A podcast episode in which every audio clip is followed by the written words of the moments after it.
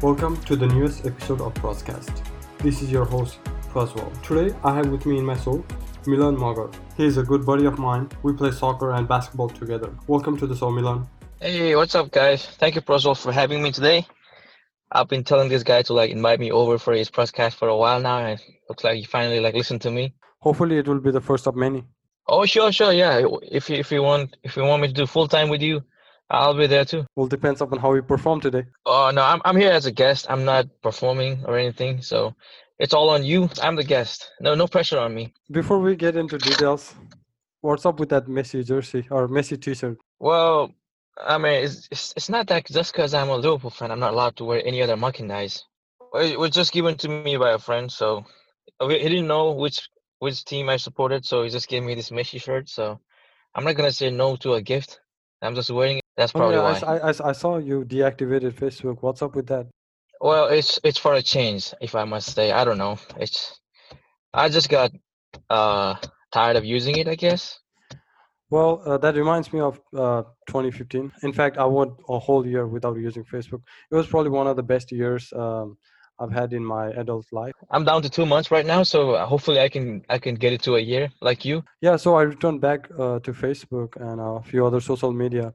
Back then, the thought I had was social media is distraction and this and that. But now, without social media, you can't do nothing.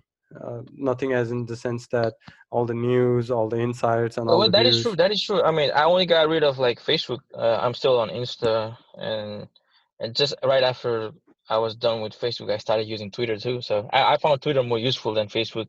So, So- I, I'm I'm not I'm not I'm not I'm not staying away from social media. Oh, that's good. That's good that you're not totally out of it. No, I don't I don't want to I don't want to live under a rock. So Yeah, you probably don't want to go to Montana yet. no, not yet, not yet. So talking about leaving um, or, or or going to a, a new place. So when when when was the exact year you came here in the United States? If I remember correctly, it was August seventh, 2015, that I landed in uh Minneapolis, I think. Tell tell me about that time when you landed. Well, uh, it was a long flight, so I was kind of tired of flying all the time. And after I finally landed in Minneapolis, after hearing that I may have to go on another domestic flight to Dallas, I was kind of, I was like, I just grab me a bus ticket or something. And it was kind of like different though. And i in Minneapolis, I think it was still cold.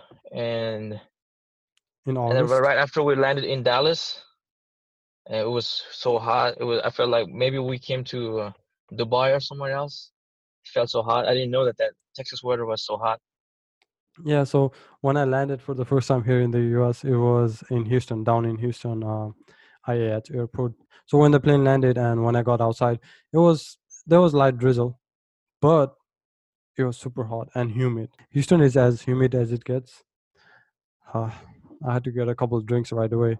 I think it was a 16 lane highway, probably one of the biggest in in the whole world. So I was kind of overwhelmed.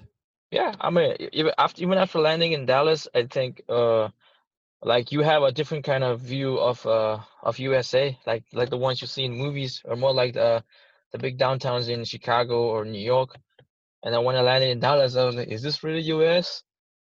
And it felt more like a countryside, and but like and as as soon as you like start living here and then just getting used to the slow and silent life, you actually enjoy it more than staying in New York, I guess. After coming here, uh, now you're settled in Grapevine, if I'm not mistaken. I guess so. I, I'm in love with the city, I guess. Yeah, I, I, I don't think you've moved uh, outside of Grapevine in the last five years.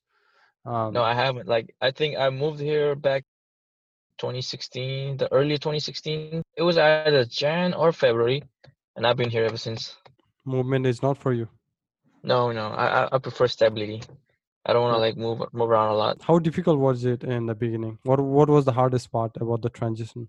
The hardest part, uh, well, I guess I could say it was there were a lot of stuff. I guess it was just just being here uh, at very young young age and just being in a whole different country. It was it was overwhelming. I mean, I think I turned 18 after I landed here, a month after I think. So I was still 17 and I'm actually lucky that I got to stay out of dorm. I think because most students were like supposed to.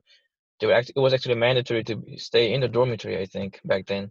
Were you actually 18 to your birth certificate or according to your parents? Because a lot of Nepalese uh, parents they just uh, lower their children's age by a year. So. And, oh uh, no, no, my, mine's mine's a real one. well, um, if you- if you wanna if you wanna hear an interesting theory, like back uh, like especially in our culture, like uh, in like a Magar or Gurung or Limbu or Rai culture, yeah, the, Mo- the I- more I've- the Mongolian culture. the, the Mongolian community, yeah, they they do that just to like give them an extra year chance to like go to the British Army because we have that culture Oh. of joining the army, and that's what I heard. Like I, I used to ask them like why most of them like do that, and my yeah my my my parents told me that it's you uh it's mainly due to that reason. See, I totally right forgot too, about like it. with the retirement age and stuff, but uh, to us, uh, I think that's what I saw. I totally acquiesce with that. I, I remember a few of my friends who were trying uh, or applying, and um, uh, one of my friends who is in Oklahoma, uh, his brother just got into the army last year. It's a really lucrative deal. yeah most most of them are like you know it's like a family culture even in my, even in my family like my grandfather was in the british army and not my father none of my uncles went to the british army but one of my uncle he went to the indian army and ever since i don't think anyone has and i'm the eldest in the family i didn't do it i don't know what my brothers are gonna do so we'll see So you're probably the spoiled one, huh? i wish My grandfather was uh, an ex-Indian army. There's quite a few things that are different uh, when it comes to military in general. So my my grandfather um, is a really good cook. There, there's a few characteristics they're really good at. I, I see in fellow uh, soldiers, they're really good cooks. They have a really good timetable, really good schedule. Um, yeah they're you know, disciplined like that's what yeah, they're they- learning, yeah, exactly. They're they're very disciplined. They they do their work. They don't rely on others. No, nothing straightforward. However, they are not flexible in some areas. oh no no because they they go by the they, they go by the book Yeah, they don't want to so- like you know go outside the their time time schedule or anything like that yeah like like you say they- they're not flex- flexible at all yeah, and outside of their realm, it's hard for them. It was hard for me to convince a few things to my granddad as well. well to be honest most most most uh kids of our age they still struggles trying to convince their own like their parents Anyways, we talk about the culture back home in Nepal. Um, what's something or what's an establishment that would bring that you would bring from Nepal to here? Like uh you mean like it can be anything like Yeah, it, it could be anything. Uh, uh, most common one that I can think of is the is the society or community or or, or, or the neighborhood. well what i like about our culture is like mostly is like we as a family we stick together like always i guess i mean not just like you know i mean uh, for start i guess like we still live with each other like as a family and some some families still have a big joint family and you don't see that over here in Yeah, that's that, that's US. that's what I was referring to earlier. Back home, we live in a bigger family, and um, we still are in contact. But here, uh, once you're 18, you get out of the house, and um, the, the the family tree basically, uh, it's only for the numbers, or it's only for the record. Mhm. i mean it's good on one side like letting your kids be independent after being 18 but i guess because you do that you probably i mean you probably lose that I, I don't say they don't like love their parents or their kids at all but it just feels like it kind of like lessens the affection a little bit So let's just say it's a mixed bag, but it's a mixed bag yeah yeah, mixed bag, but there's more positives than negatives. yeah i would say so yeah i would say so there's definitely more positives than negatives If you knew five years ago when you started, you'd be in this position. Would you have taken it, or would you have aimed for a little more? So in general if i'm to say if there's anything that i would have done differently i guess i would probably like um, spend more time with my friends and uh, hang out more because i don't do that very often And get out of Grapevine more. yeah definitely yeah get out of grip That's plain obvious. I think the city of Grapevine has uh, has that in its signboard out. From a personal standpoint, um, to to the current crisis that we're dealing with right now, coronavirus pandemic. So, what would you change about the the response that the United States and even the whole world is giving? i'm not really uh expert on that field to like no answer i mean see see we don't have to be answer, but- expert but but, we, but we, we're at a uh, situation from- where where see you're risking your life if if the government asks you to to be vaccinated right now, would you get vaccinated? If I have a coronavirus on, on me, it's a cure. I would I would definitely go and take the uh, take the vaccine. But if I'm not infected yet and they just want to like do a immunity kind of vaccine, I would probably say no for now because Yeah, so I, I don't the trust thing. the vaccine yet. Yeah, exactly. So you said you're not an expert yet. None of us are basically at this point, or, or you're, we are trusting our life uh, with the government or with the higher higher ups. So when it comes to things such as virus, we're taking taking basically taking risk or why the response has been good if the if it's been good or why the response has been bad I been bad. say the response from the government has been well, it was kind of slow in the beginning when the virus started. I mean, they Mhm. could have been more strict, and I feel like they could have avoided this much of a, of uh, damage that the virus has caused for the general public. And and if we were to talk about the response now, they are trying their best, I think, with uh, everything. But I I feel like right now it's the general public that's kind of not responsible enough. the whole world is easing into regular right regular life right now and there's some fraction of people who don't want to wear a mask yeah i I- don't know what to say with those people um, at this time we just have to pro- protect ourselves and wearing a mask goes a long way with that said in mind um how's work life going It's pretty much the same. Nothing changed. so the virus hasn't affected work life yet I mean, it does. It has affected working by wearing your mask and all. That's that. That does is more. It's not comfortable at all. yeah but i, I feel like that's the new normality we're, we're moving Yeah, it is. normal It is the. Yeah, sadly, it is the new normal right now, and we just wish it would go away quickly so that we can go back to our previous normal. talking about personal life how's the love life looking like I'm sorry. What was that? I said, how's the love life going? Where there isn't one. If there is any. Yeah, yeah, and I, and I answered. There isn't one. So are we seeing 404 error? Yeah, for for error, relationship not found. Well, we'd like to wish you well on that. Well, thanks. I hope that God Almighty listens to your prayers and yeah, fix that problem for me. So any any reasons as to why um, there hasn't been any improvements on this? Well, I would completely Sector. blame that on that. I would completely blame that on me. Priorities will stop you from uh, viewing any Liverpool games or celebrating Liverpool's win or even a a, a- draw at West Bromwich Albion. Um, yeah, on on that, yeah, I try to I try to manage as much as I can. As I've already told you, he's an ardent Liverpool fan too.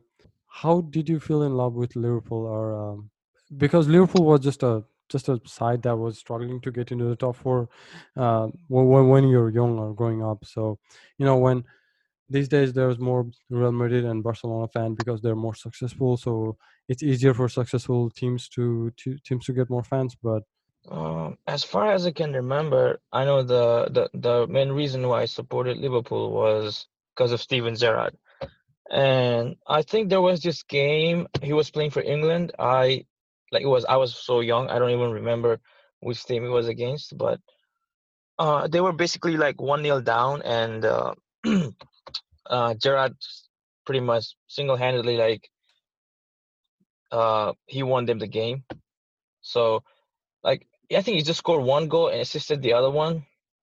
And it was against some European team that that much I can remember, but but yeah, when I saw him do that, I was so impressed and I was so yeah, I just fell in love with that guy. And I and I just looked up uh, which team he played for, and he played for Liverpool. And ever since, yeah, I've been I've been a Liverpool fan. Sorry to say this, but since you mentioned Gerrard, I can't I can't go an entire segment or I can in- go entire show without mentioning that infamous slip. So where were you and what were you Oh, doing when that I thought you were gonna say that Champions League final goal against uh, AC Milan. Well, I was there watching when Gerrard slipped against Chelsea. I was there watching the game. I, that season was something special, and we were not expecting that at all. I mean, Brendan Rodgers just came in. He was improving the team, and that season was just uh, it was just magical.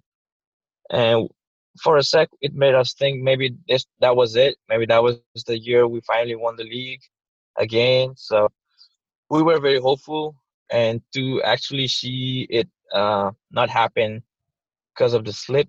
But I mean, it's Steven Gerrard, and we kind of like forgive everything. I mean, Yeah, so he's given I a mean, free pass all the things that he has, all the things that he has done for Liverpool all those years, um, that slip was nothing. It's okay. We could, we, could- we could live with we live another year without a title.